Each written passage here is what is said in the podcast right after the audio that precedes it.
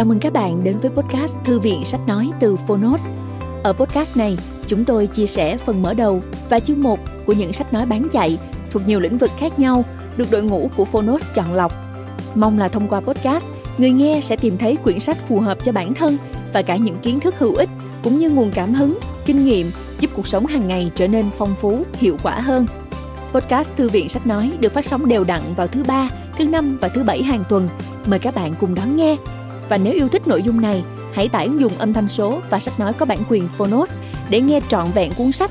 Ngoài ra, Phonos còn sở hữu hàng ngàn nội dung số hấp dẫn khác như tóm tắt sách, ebook, thiền, truyện ngủ, nhạc chủ đề, vân vân. Hẹn gặp lại các bạn tại ứng dụng sách nói có bản quyền Phonos nhé. Còn bây giờ, hãy cùng lắng nghe cuốn sách của ngày hôm nay.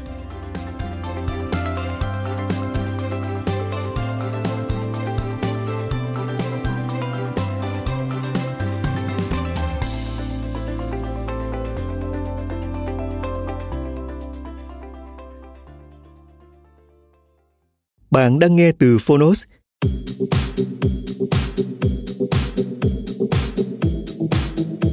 Giao tiếp lanh lợi, nói lời khôn ngoan, tuyệt chiêu ứng xử thông minh mở khóa trái tim của bất kỳ ai. Tác giả Alan Wayne, người dịch Lê Thư. Phiên bản sách nói được chuyển thể từ sách in theo hợp tác bản quyền giữa Phonos với công ty cổ phần sách Bách Việt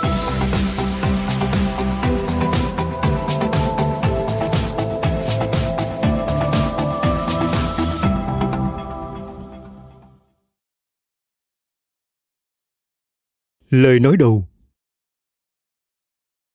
Lần đầu tiên tôi gặp Alan Weiner cách đây 4 năm, như ba buổi gặp mặt các khách hàng khác của anh ấy, tôi sắp có bài phát biểu quan trọng và lo lắng về khả năng thành công của nó. Dĩ nhiên là tôi đã có rất nhiều bài phát biểu và trình bày trước đây, nhưng lần này có nhiều điều khác biệt. Tôi gia nhập Experian mới chỉ vài tháng, thì giám đốc yêu cầu tôi thay mặt ông ấy thuyết trình tại hội nghị cấp quản lý toàn cầu vì ông ấy nghỉ ốm đột xuất Hội nghị được tổ chức ở nước ngoài. Tôi cũng chưa quen với không gian hội trường, người tham dự và còn cả chủ đề thuyết trình nữa. Tệ hơn nữa là bộ phận do tôi đang quản lý hiện nay hoạt động kém hiệu quả. Hơn nữa, tôi chỉ có khoảng thời gian hạn hẹp để lập kế hoạch và điều hành mọi hoạt động đi theo đúng lộ trình. Dường như đó vẫn chưa phải là tất cả. Khi nhìn thấy danh sách người tham dự, tôi nhận ra ban lãnh đạo và đội ngũ giám đốc điều hành sẽ có mặt tại hội nghị xem tôi diễn thuyết lần đầu tiên vì thế, không thể có sai sót dù là một ly. Trong buổi gặp đầu tiên, Allen đến văn phòng của tôi. Tôi hy vọng ông ấy giúp tôi đánh giá và cho tôi những thủ thuật để trình bày nội dung tốt hơn trước những người dự kháng. Song, những gì tôi nhận được vào buổi chiều hôm đó còn tuyệt vời hơn cả mong đợi. Ông ấy bắt đầu buổi gặp bằng việc giúp tôi hiểu rõ bức tranh lớn hơn. Nói cách khác, đó là thước đo độ tín nhiệm. Chúng tôi trao đổi về cách làm thế nào một người có được ngoại hình và tiếng nói có sức ảnh hưởng lớn nhất, tầm quan trọng của kỹ năng lắng nghe hiệu quả và nghệ thuật tư duy đứng trên quan điểm người khác. Điều khiến tôi phấn khích trong suốt buổi thảo luận với Allen đó là cách tiếp cận thực tế và khoa học, dẫn chứng thuyết phục bằng nghiên cứu khoa học và khảo sát thực nghiệm. Ông ấy lý giải tại sao khán giả lại tương tác với một số thứ nhất định và tại sao họ không có tương tác với một số thứ khác Ví dụ, tôi nhớ ông ấy giải thích với tôi rằng khi một diễn giả bắt đầu câu chuyện và sử dụng cụm từ giới thiệu, quý vị biết đấy, chỉ mới ngày kia thôi. Hoặc cách đây vài ngày, tôi có nói chuyện với Rick. Có tác động tới người nghe tương tự như việc người lớn kể chuyện trước giờ đi ngủ với một đứa trẻ bắt đầu bằng ngày xưa ngày xưa. Nói cách khác, khán giả cũng như một đứa trẻ sẽ lắng nghe, thư giãn và tiếp nhận thông điệp của người kể tôi đã bị hạ gục bởi ý tưởng này của Alan Weiner. Nhờ sự giúp đỡ của Alan, tôi thiết kế một bài thuyết trình mà tôi có thể tự hào khi trình bày trong một buổi họp lớn. Bài thuyết trình có ứng dụng các biểu mẫu hiệu ứng cao, có sức thuyết phục, ngôn từ giàu ý nghĩa và các lập luận đưa ra được minh họa bằng những hình ảnh trực quan sinh động. Tôi đã tự tin hơn nhiều trong vai trò là người truyền đạt thông tin, vì tôi có thể sử dụng linh hoạt rất nhiều công cụ hỗ trợ. Trong quá trình làm việc, tôi đã chú ý quan sát xem tại sao người ta thành công hoặc thất bại khi họ thăng tiến lên vị trí lãnh đạo chủ chốt. Qua phân tích cho thấy rằng, không có sự khác biệt lớn về trình độ chuyên môn và khả năng điều hành giữa người chiến thắng và người thất bại. Cả hai đều sở hữu những phẩm chất đáng quý. Người nào có khả năng vươn lên vị trí cao nhất trong cuộc chơi ở bất cứ lĩnh vực nào đều là những người có khả năng truyền đạt thông tin bằng tín nhiệm. Với quản lý cấp cao, trong bộ phận của họ với đội ngũ kinh doanh cơ quan hành pháp nhà nước ban giám đốc toàn bộ nhân viên hoặc thường xuyên nhất với sếp trực tiếp của họ thật may mắn cuối cùng Alan Weiner đã chấp bút chia sẻ với tất cả chúng ta những kiến thức mang tính khoa học và độc đáo của mình về các yếu tố tạo nên sự tín nhiệm. Ông ấy còn kể nhiều câu chuyện đời thường và những giai thoại vô cùng thú vị, giúp chúng ta hiểu tại sao người thông minh dễ đánh mất sự tín nhiệm chỉ vì lời nói của họ và làm thế nào họ có thể khắc phục nó. Qua khoảng thời gian làm việc liên tục với Alan, tôi có thể nói ngay rằng những ý tưởng và phương pháp tốt nhất và có ảnh hưởng nhất của ông đều nằm trong cuốn sách này. Bạn sẽ học được vô số bài học hữu ích, đơn giản như áp dụng những lời khuyên của Allen có thể giúp bạn cải thiện khả năng lựa chọn ngôn từ, lắng nghe với sự tín nhiệm và cách nói chuyện dễ mến. Riêng việc áp dụng những bí quyết này cũng có thể tạo ra thay đổi to lớn trong cách người khác thấu hiểu và nhìn nhận con người bạn, đồng thời có tác động tích cực đến cuộc sống của bạn. Tôi tin rằng giao tiếp lanh lợi, nói lời khôn ngoan là một trong những cuốn sách đào tạo lãnh đạo tốt nhất trong thập kỷ này. Đơn giản vì nó có rất nhiều điều tuyệt vời mà một người có thể học để làm chủ kỹ năng truyền đạt thông tin bằng sự tín nhiệm. Nếu bạn là người làm công việc truyền đạt thông tin, cuốn sách này sẽ giúp bạn biết cách nói ra những điều người nghe thấy hấp dẫn và luôn thu hút được sự chú ý của họ. Nếu bạn học và vận dụng thành thạo chúng, kết quả đạt được sẽ khiến bạn hài lòng. Từ đây, cơ hội thành công trong sự nghiệp và đời sống cá nhân của bạn sẽ rộng mở hơn bao giờ hết. John Robert, CEO Experian Lời giới thiệu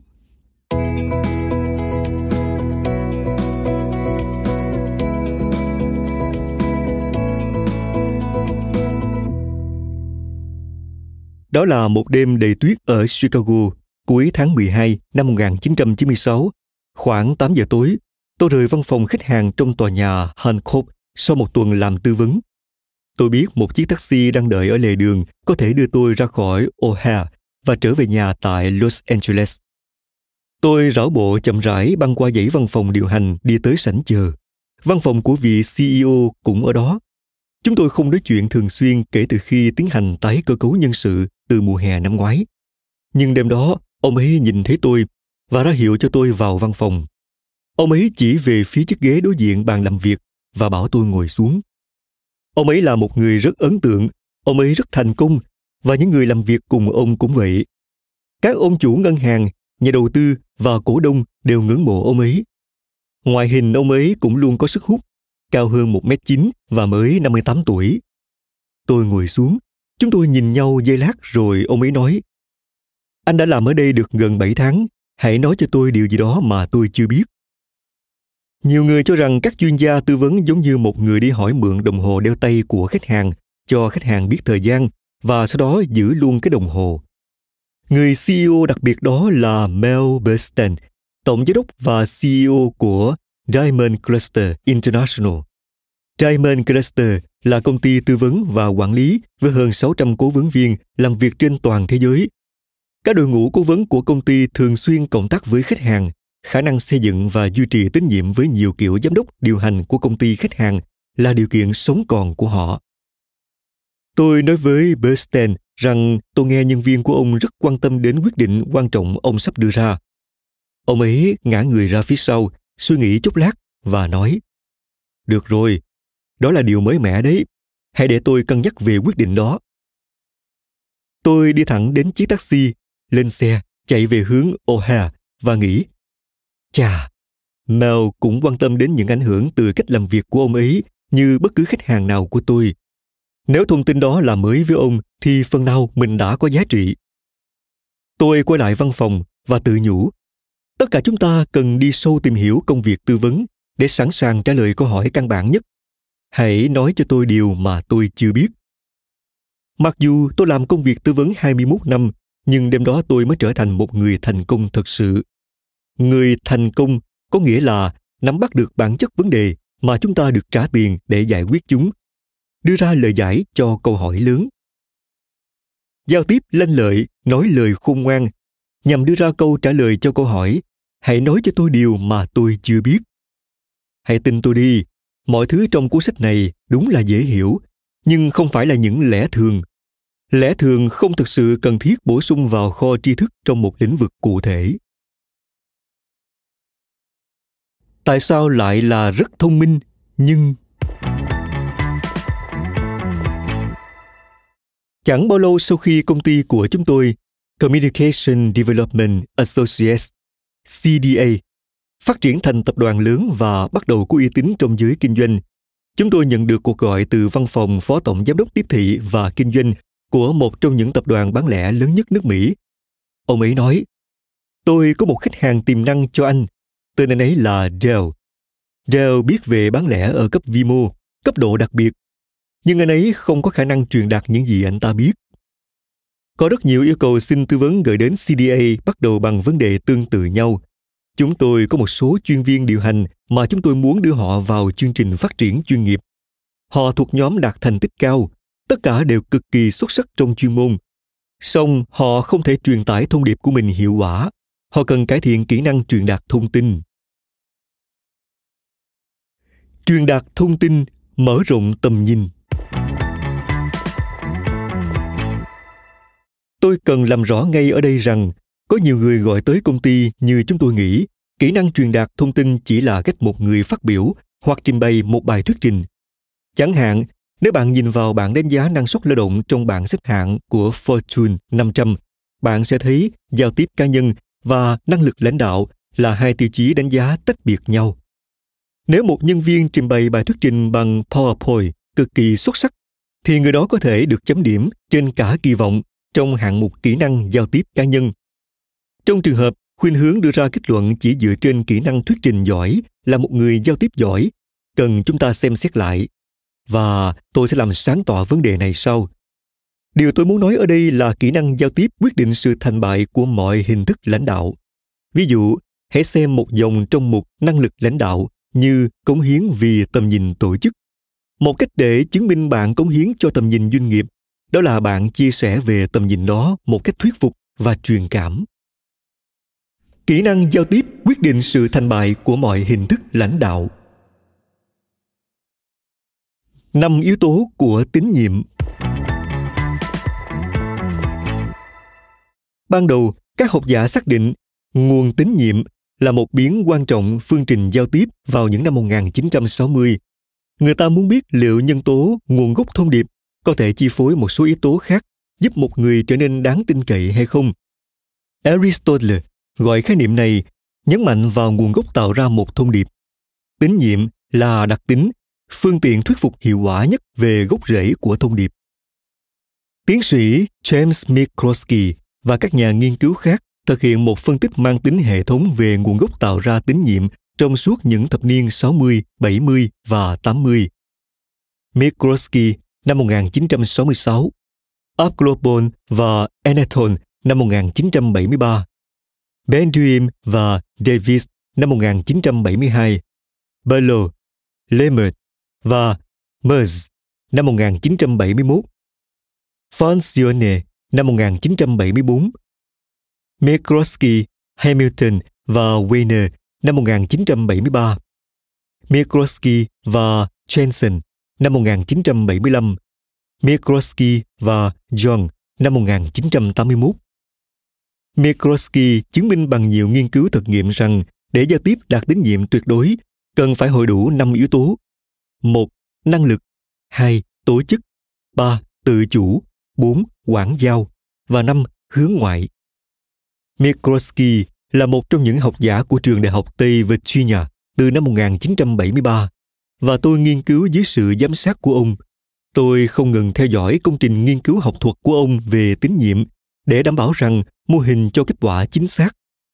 Trong suốt 30 năm qua, Chúng tôi thường tổ chức các buổi hội thảo nhằm thực hiện nghiên cứu nhóm tập trung để chứng minh những kết quả ban đầu của Mikroski đúng cả trong thực tiễn.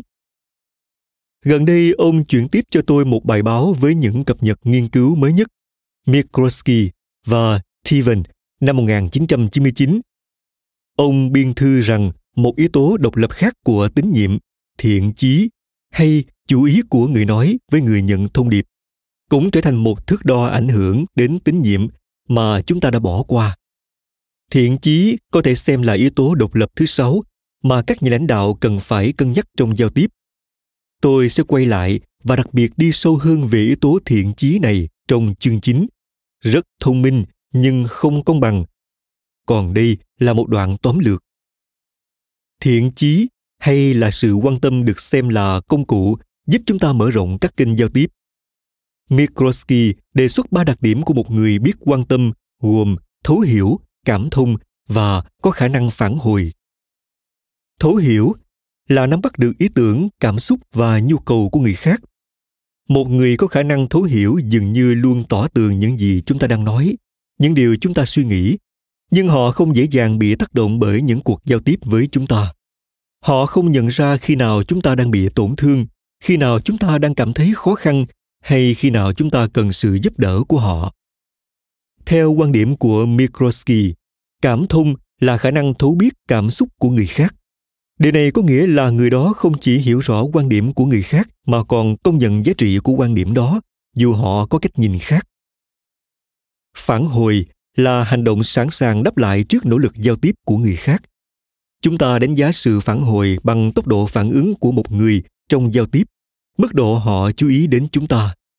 Nếu chúng ta nhận thấy một người có phản hồi tích cực thì chúng ta cảm thấy người đó thực sự quan tâm đây chỉ là giải nghĩa ngắn gọn song chúng ta nên quay trở lại với năm yếu tố trong công thức cơ bản của sự tín nhiệm trước khi khám phá ra yếu tố thiện chí năm yếu tố cơ bản tạo nên sự tín nhiệm được xem là độc lập tách biệt nhau nhưng tất cả cùng góp phần diễn giải trọn vẹn các khía cạnh của sự tín nhiệm hay còn gọi là nguyên tắc MECE Mutually Exclusive and collectively exhaustive, không trùng lập và không bỏ sót. Giao tiếp là chiến thuật, tín nhiệm là chiến lược. Khi bắt đầu làm tư vấn, tôi nói với khách hàng của mình rằng bất cứ một hành vi giao tiếp cụ thể nào đều đơn giản là một chiến thuật và việc giành được tín nhiệm là một chiến lược. Đơn giản là nói lời hay ý đẹp cũng là một chiến thuật. Bạn nói càng hay thì càng giúp chiến lược của bạn thành công hơn. Hoặc nếu người ta thấy bạn giao tiếp hiệu quả bằng những câu nói xúc tích và chính xác có nghĩa là bạn có thể làm chủ lời nói một cách hiệu quả. Từ đó họ công nhận bạn có khả năng đơn giản hóa và giải quyết một vấn đề phức tạp, thì bạn đã trở thành một người rất tài năng trong mắt họ. Tiêu đề của cuốn sách giao tiếp lanh lợi nói lời khôn ngoan nhằm truyền tải thông điệp rằng, đối với doanh nghiệp, khách hàng là người thông minh, chỉ mới là một vế của mệnh đề. Tôi luôn nói với vợ tôi, nếu em tin vào những đánh giá từ đồng nghiệp, thì chúng ta đang làm việc với những người thông minh hơn ai hết. Chen là một thiên tài kỹ thuật, nhưng john là người cực kỳ thông minh, nhưng tony là chàng trai rất sáng dạ nhưng corey từng làm kinh doanh từ lúc khởi nghiệp và biết mọi điểm mạnh và điểm yếu. Nhưng tôi hoàn toàn yên tâm khi biết những khách hàng của chúng tôi được nhận xét rất thông minh. Trước hết, đó là môi trường đáng làm việc khi xung quanh toàn những người thông minh.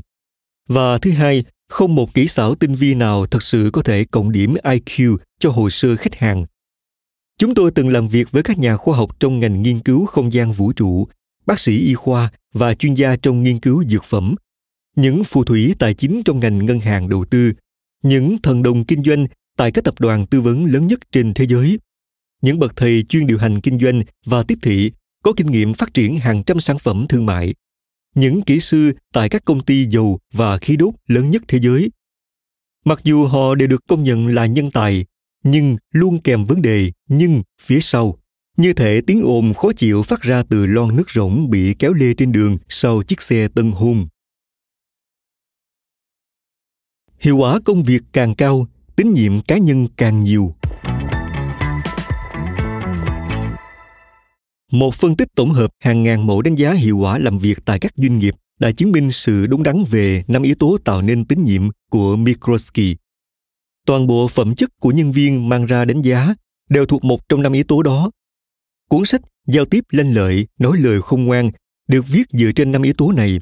Và để tôi nói luôn rằng qua nhiều năm nghiên cứu, tôi có đủ cơ sở để đổi tiêu đề yếu tố quảng giao thành được yêu thích và yếu tố hướng ngoại đổi thành giàu năng lượng.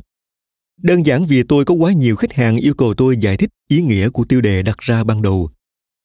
Nhưng trước hết, hãy nghe qua một vài tiêu chí trong bảng đánh giá hiệu quả làm việc mà tôi chọn ra từ các tệp tài liệu. Tôi sẽ trình bày theo danh sách các tiêu chí đánh giá và các yếu tố tương ứng tạo nên tín nhiệm. Quản lý hiệu quả công việc của nhân viên dựa trên sự tự chủ, giao việc hợp lý dựa trên sự tự chủ, xây dựng tổ chức làm việc hiệu quả cao dựa trên năng lực, thể hiện các kỹ năng lãnh đạo cá nhân dựa trên tất cả, tích cực bám sát hoàn thành chiến lược dựa trên sự hướng ngoại, giàu năng lượng, nuôi dưỡng phát triển môi trường cải tiến dựa trên tính cách, nuôi dưỡng phát triển và tạo ra giá trị dựa trên tính cách, nỗ lực bảo vệ tầm nhìn doanh nghiệp dựa trên năng lực, tham gia vào đổi mới dựa trên năng lực, tập trung vào hiệu quả làm việc và kết quả dựa trên năng lực. Và thể hiện kỹ năng giao tiếp cá nhân dựa trên quảng giao được yêu thích. Đây chỉ là một vài tiêu chí mà tôi chọn ngẫu nhiên. Hãy nhìn vào bảng đánh giá hiệu quả làm việc của bạn và bạn sẽ thấy bạn được đánh giá dựa trên những tiêu chí chân thực, chính xác và căn bản nhất. Năm yếu tố tạo nên tín nhiệm. Tín nhiệm và phản hồi 360 độ. Các công cụ đánh giá 360 độ đã được sử dụng khoảng từ đầu những năm 1980. Chúng cho phép đồng nghiệp của bạn có thể đưa ra ý kiến đánh giá hiệu quả làm việc của bạn. Công cụ 360 độ này tượng trưng cho việc thu thập những phản hồi đa dạng như gốc bẹt của chiếc compa. Đó là những phản hồi từ cấp trên thâm niên, đồng nghiệp, quản lý trực tiếp và cũng có thể là từ khách hàng của bạn. Hầu hết các mẫu phản hồi được phát đi cùng thời điểm và một lần duy nhất trong năm. Một số mẫu phản hồi có gần 100 hạng mục cho người nhận cân nhắc đánh giá.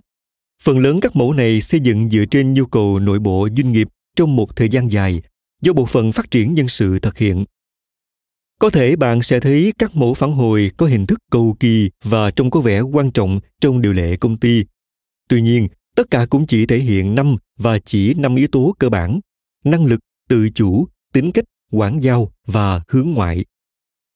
Tại sao các công cụ đánh giá phản hồi 360 độ không hỏi người đánh giá bằng năm câu hỏi đơn giản sau? Một, về năng lực, tôi có đủ năng lực làm việc không? Hai, về sự tự chủ, tôi có khả năng kiểm soát mọi việc không? Ba, về tính cách, tôi có thể hiện sự tôn trọng dành cho anh không? 4. Về quản giao, tôi có phải là người có thể làm việc nhóm không? Và 5. Về hướng ngoại, tôi có thể hiện nhiệt huyết và động lực làm việc không? Xin lưu ý rằng tôi vừa sử dụng một vài từ mới trong năm câu hỏi trên. Ví dụ, tôi sử dụng từ tôn trọng ở trong câu hỏi thứ ba về tính cách. Tôi sẽ nói về những thuật ngữ này ở mỗi chương tiếp theo. Đây là một số ví dụ khác về câu hỏi phản hồi 360 độ. Một, tôi có hiểu rõ nhiệm vụ của mình không? Hai, tôi có phải là người tự giác? Ba, tôi có phải là chuyên gia trong lĩnh vực của mình không? Và bốn, tôi chủ động nhận thêm việc và sẵn sàng tham gia nhiệm vụ mới không? Câu hỏi đầu tiên và thứ ba trực tiếp nói đến năng lực. Câu hỏi thứ hai và thứ tư nói về tính hướng ngoại. Như tôi đã nói, các yếu tố tạo nên tín nhiệm của Mikrosky sẽ được thảo luận rất nhiều trong cuốn Giao tiếp lanh lợi, nói lời khôn ngoan. Tuy nhiên, điểm mấu chốt ở đây chính là khung lý thuyết cơ bản của ông ấy bây giờ đã hoàn thiện hơn với khái niệm mới, thiện chí. Không cần bổ sung thêm gì nữa, đó là tất cả. Ơn trời vì điều đó, vì nó làm sáng rõ những gì chúng ta cần phải làm để trở thành một người đáng tin cậy. Trong chương 10, tôi sẽ chỉ dẫn chi tiết cho các bạn cách sử dụng trang web www.ssnet.com để đo lường độ tín nhiệm của bạn. Bạn có thể tự đánh giá và so sánh kết quả đánh giá của mình với cảm nhận của người khác về bạn. Có thể bạn muốn đạt được độ tín nhiệm ở mức an toàn vào thời điểm thích hợp. Các đời tổng thống Hoa Kỳ cũng sử dụng các công cụ theo dõi để nắm bắt mức độ tín nhiệm của họ trong suốt nhiệm kỳ của mình. Bạn cũng có thể làm như vậy và chắc chắn bạn làm được. Chương 1 Tiếng nói và ngoại hình, thông minh và tín nhiệm.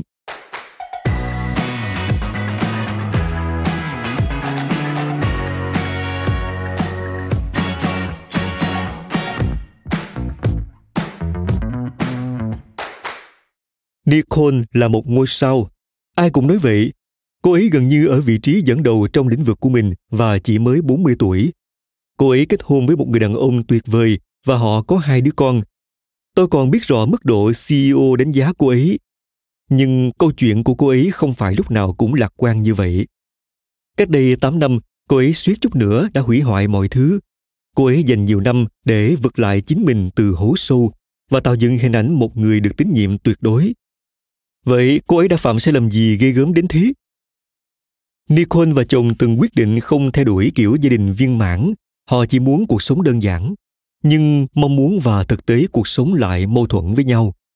Khi cô ấy được đề bạt lên vị trí phó chủ tịch và công ty gửi tặng một phần thưởng rất hào phóng, một bức tranh thạch bản nguyên gốc của John Lennon từ phòng trưng bày độc quyền Fifth Avenue. Nicole quyết định trả lại bức tranh thạch bản đó để lấy tiền mặt. Chủ phòng trưng bày đổi lại bức tranh tương đương giá trị tiền mặt cho Nicole và sau đó gọi cho người đặt mua bức tranh thông báo rằng người nhận quà chỉ muốn tiền mặt. Chủ phòng trưng bày nghĩ là người mua một món quà đắt giá như vậy cần biết thông tin đó.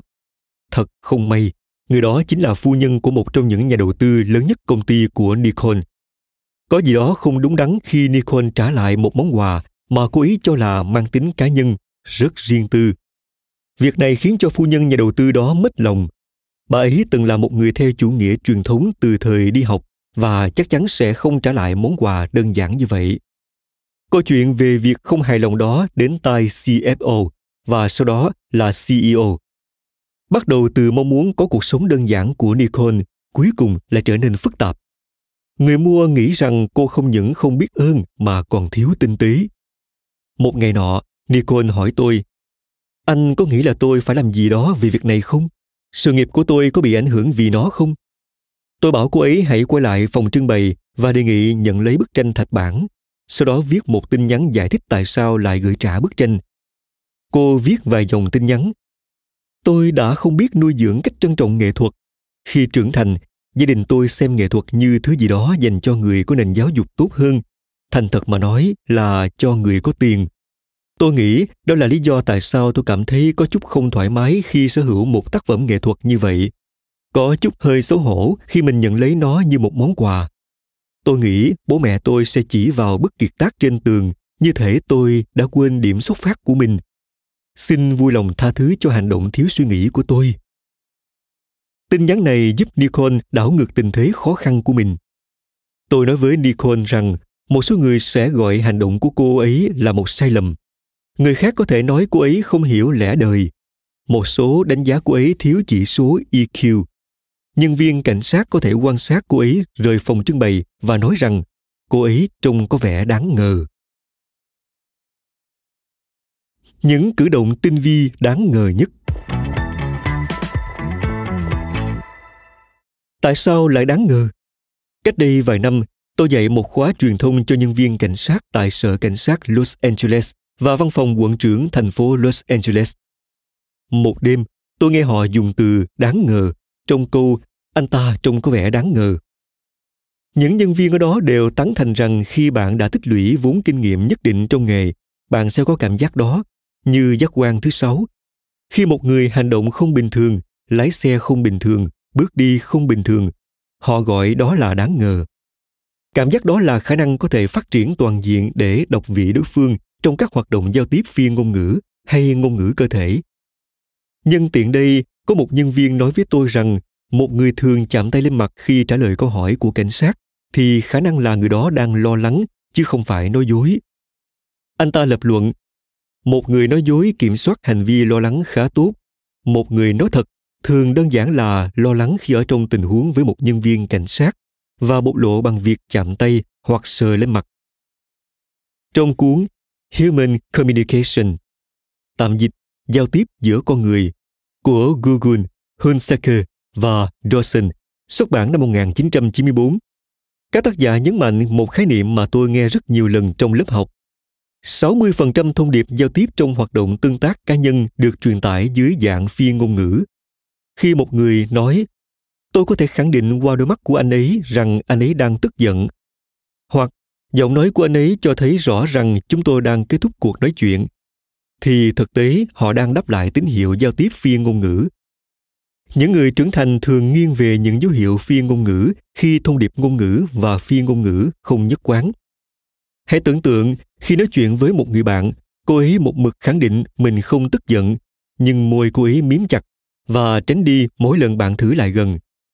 Bạn sẽ tin vào lời nói hay hành động của cô ấy ngay khi đối tác và tôi bắt đầu làm việc với nhau, chúng tôi thường nghe khách hàng mô tả với những câu đơn giản như, anh ấy trông kiêu ngạo, anh ấy trông thông minh, anh ấy trông tự tin, cô ấy trông thân thiện, cô ấy trông mạnh mẽ, anh ấy trông quyết đoán, anh ấy trông đáng tin.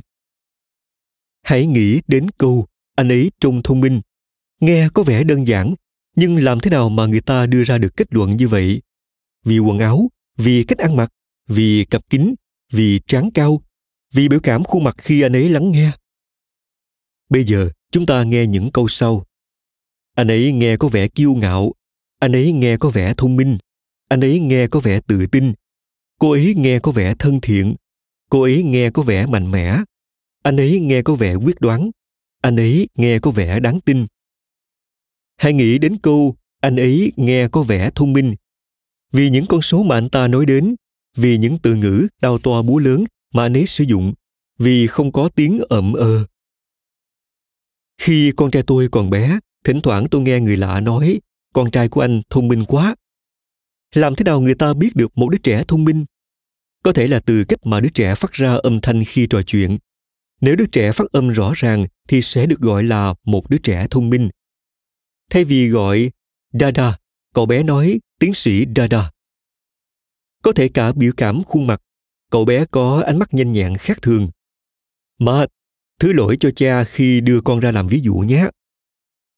Và những dấu hiệu đó có thể duy trì cả đời.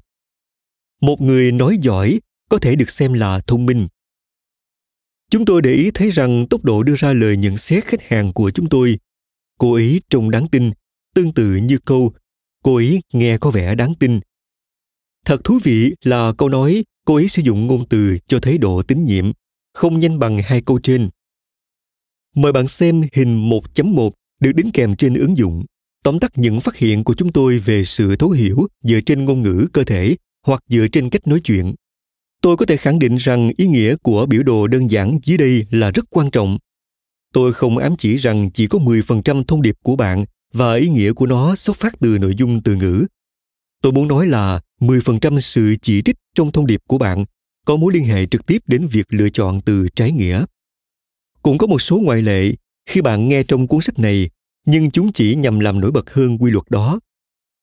Một số trong chúng ta có xu hướng chú trọng bề ngoài và rõ ràng là chú ý hơn đến ngoại hình của đồng nghiệp. Thực tế, tôi cũng theo xu hướng này. Một số trong chúng ta thường quan tâm sự vật bằng mắt nhìn. Ví dụ, bạn là người có khả năng cảm thụ thiết kế đồ họa bằng thị giác người khác quan tâm hơn đến phần nghe, nên họ chú ý đến âm thanh tạo ra khi đồng nghiệp đang nói chuyện. Hay nghĩa là trong cùng một điều kiện, họ là người quan tâm đến sự vật thông qua đôi tay như khả năng cảm thụ âm nhạc bằng thính giác.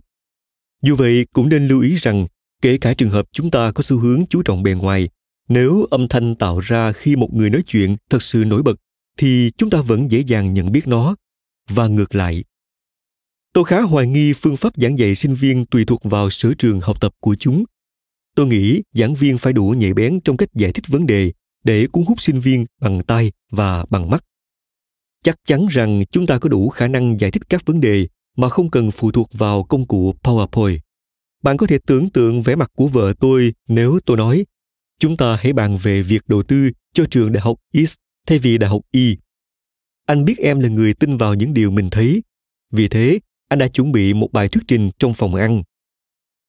Cô ấy sẽ nghĩ chắc tôi đang say. Hãy tin tôi đi, cô ấy dựa vào biểu cảm khuôn mặt của tôi và ngữ điệu trong lời tôi nói một người ưa thích vẽ bên ngoài cũng có thể nói nghe anh nói có vẻ nghiêm túc một người chú ý đến âm thanh cũng có thể nói anh cho tôi thấy bức tranh khá rõ đấy nếu một người mắc phải nhiều tật phát âm ví dụ như ừm và ờ thì bất cứ ai trong chúng ta, kể cả người có xu hướng quan tâm vẻ bên ngoài, cũng có thể để ý đến âm thanh đó. Thậm chí chúng ta có xu hướng chú ý nhiều hơn đến cách một người phát âm, nhưng cũng có thể bị phân tâm bởi vẻ bên ngoài, như khuôn mặt của một người khi anh ấy hay cô ấy trả lời câu hỏi. Luôn tồn tại một yếu tố tác động đến khả năng tập trung cao độ, trong khi các yếu tố khác gây ra sự phân tâm hoặc mơ hồ tất cả chúng ta đều muốn kiểm soát những gì người khác quan tâm.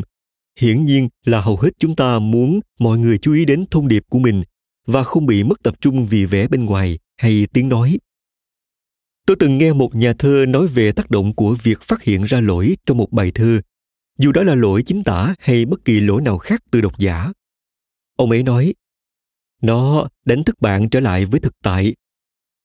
Rõ ràng là ông ấy muốn độc giả chìm đắm trong tác phẩm vì vậy, việc bạn phát hiện ra một vài lỗi sẽ đánh thức bạn khỏi không gian cảm xúc, trở về với thực tại trần trụi, và điều đó làm tác giả phiền muộn.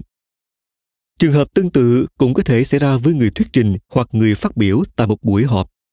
Cho dù lỗi lập từ ờ hay lỗi phát âm cũng khiến người nghe bị đánh thức khỏi dòng cảm xúc và trở về với thực tại.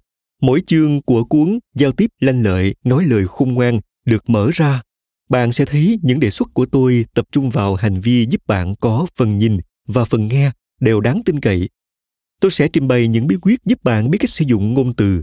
Nhưng đồng thời, trong biểu đồ ở trên, bạn hãy nhớ rằng, về cơ bản, bạn không thể đánh giá những ngôn từ bạn lựa chọn để thuyết phục như cách bạn thể hiện vẻ ngoài và âm thanh khi bạn nói.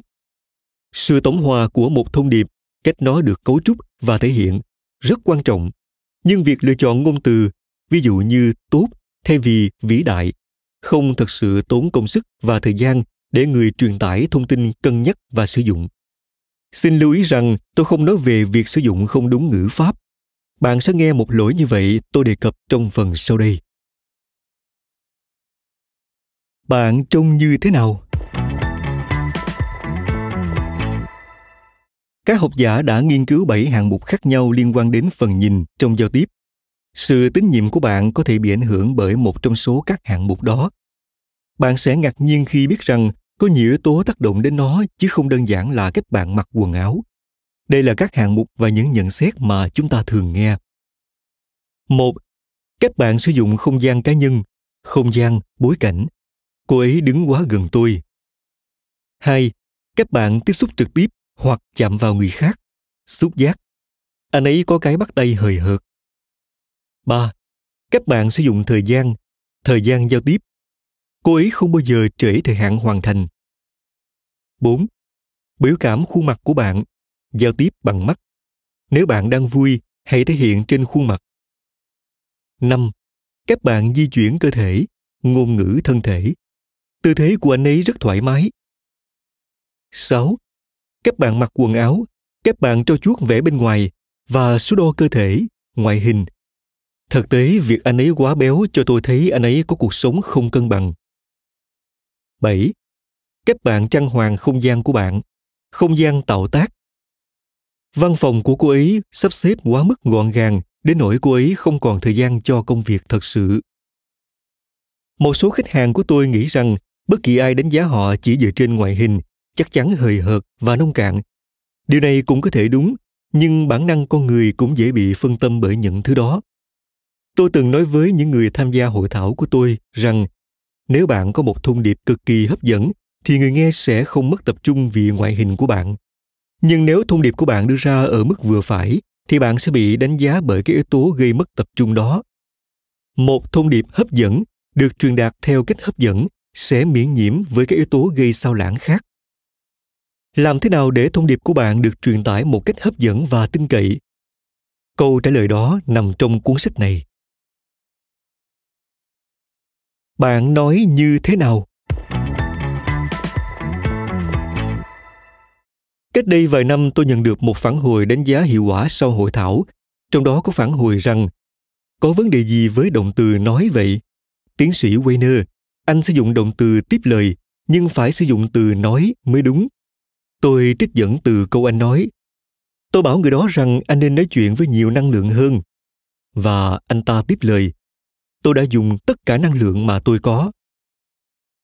Tất nhiên, anh ấy đã đúng và anh ấy chứng minh rằng những điều bạn nói, dù là lỗi nhỏ nhất, cũng có thể làm thay đổi hoàn toàn sự tín nhiệm của người nghe về bạn.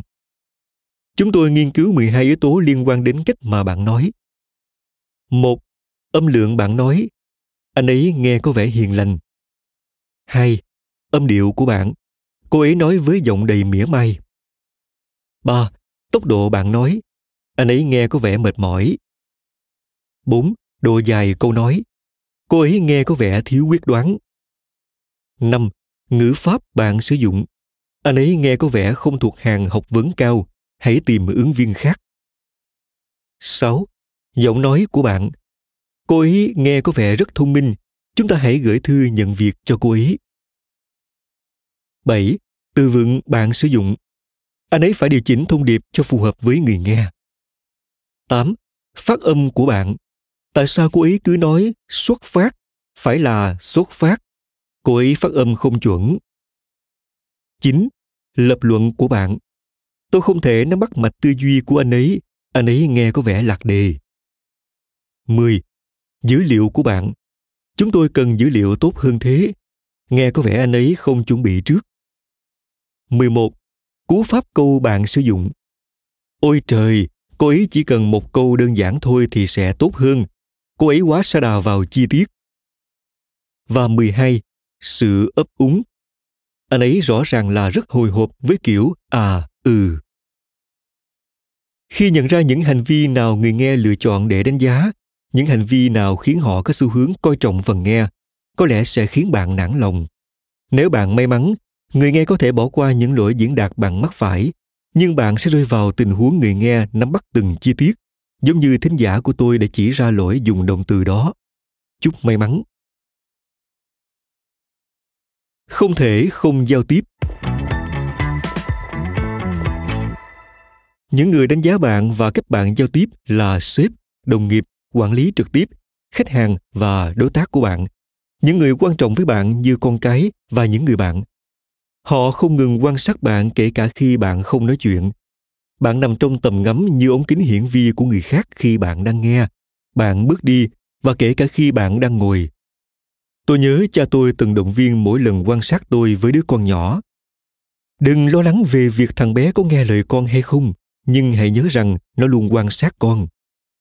Mặc dù bạn không thể không giao tiếp, là kết luận đã được chứng minh trong nghiên cứu của tiến sĩ paul waslawick một chuyên gia vật lý trị liệu rất nổi tiếng giảng dạy tại Đại học Stanford. Nhưng cha tôi, một tiểu thương bán đồ may mặc, cũng đúng về điều đó. Vì thế, bây giờ chúng ta thêm một yếu tố nữa vào phương trình tín nhiệm. Người ta luôn đánh giá ngoại hình và tiếng nói của bạn, không chỉ khi bạn nói chuyện mà còn khi bạn lắng nghe.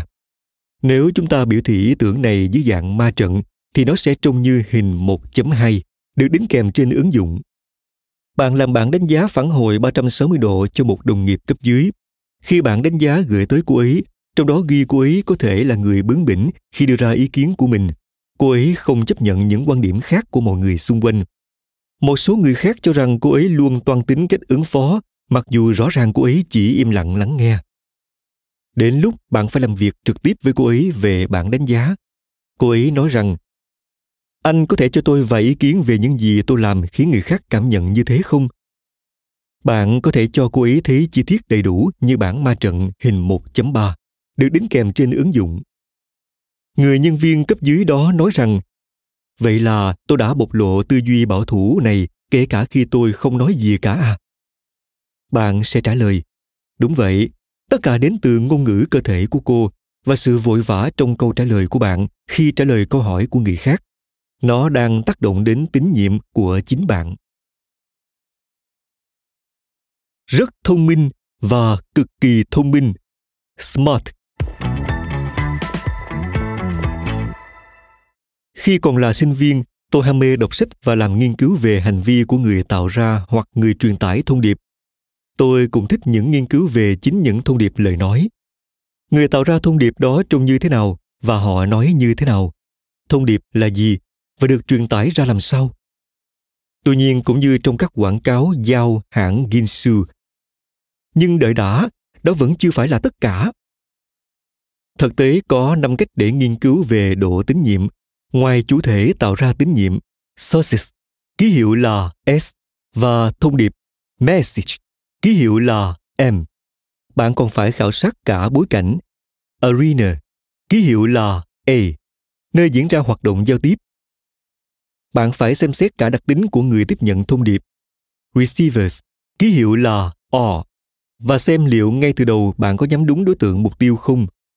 Cuối cùng bạn hãy cân nhắc đến cả thời điểm diễn ra hành động. Timing, ký hiệu là T. Bạn chắc từng nghe ai đó nói rằng phản hồi phải nhận được ngay sau khi thực hiện hành vi. Đó chính là vấn đề thời điểm. Hãy ghép tất cả năm yếu tố này cùng nhau, bạn sẽ có một chữ viết tắt tuyệt vời để bắt đầu hành trình. Smart, thông minh. Giả sử bạn vừa nhận được phản hồi nói rằng bạn đánh mất niềm tin nơi đồng nghiệp. Hãy lấy giấy bút và vẽ ngay một sơ đồ đánh giá yếu tố làm mất niềm tin và suy nghĩ thấu đáo vấn đề sử dụng các yếu tố SMART để đánh giá mức độ tín nhiệm của bạn. S là phong thái. Ngôn ngữ cơ thể của tôi có tạo ra tín hiệu sai không? M là thông điệp. Tôi có nói điều gì không trung thực không? A là bối cảnh. Tôi có nói ở sai địa điểm không? O là người tiếp nhận. Tôi có chọn sai người để chia sẻ thông tin không? Và T là thời điểm. Tôi có nói đúng lúc không? Rất nhiều khách hàng hỏi tôi làm thế nào để họ và người khác có thể phát triển khả năng quan sát và xây dựng hình ảnh hoặc khả năng lắng nghe và kết nối tốt hơn. Tôi trả lời họ, hãy giữ cho đôi tai luôn lắng nghe theo cách mà tiểu thuyết gia tạo ra những thông điệp gửi đến nhân vật trong cuốn sách của họ. Hãy giữ đôi mắt luôn mở rộng theo cách mà các diễn viên nhập vai vào những nhân vật đó. Bạn sẽ tiếp tục nghe những câu chuyện tuyệt vời như vậy ngay ở đây trong cuốn sách Giao tiếp lanh lợi nói lời khôn ngoan. Cảm ơn các bạn đã lắng nghe podcast Thư viện Sách Nói. Podcast này được sản xuất bởi Phonos, ứng dụng sách nói có bản quyền và âm thanh số dành cho người Việt. Hẹn gặp lại ở những tập tiếp theo.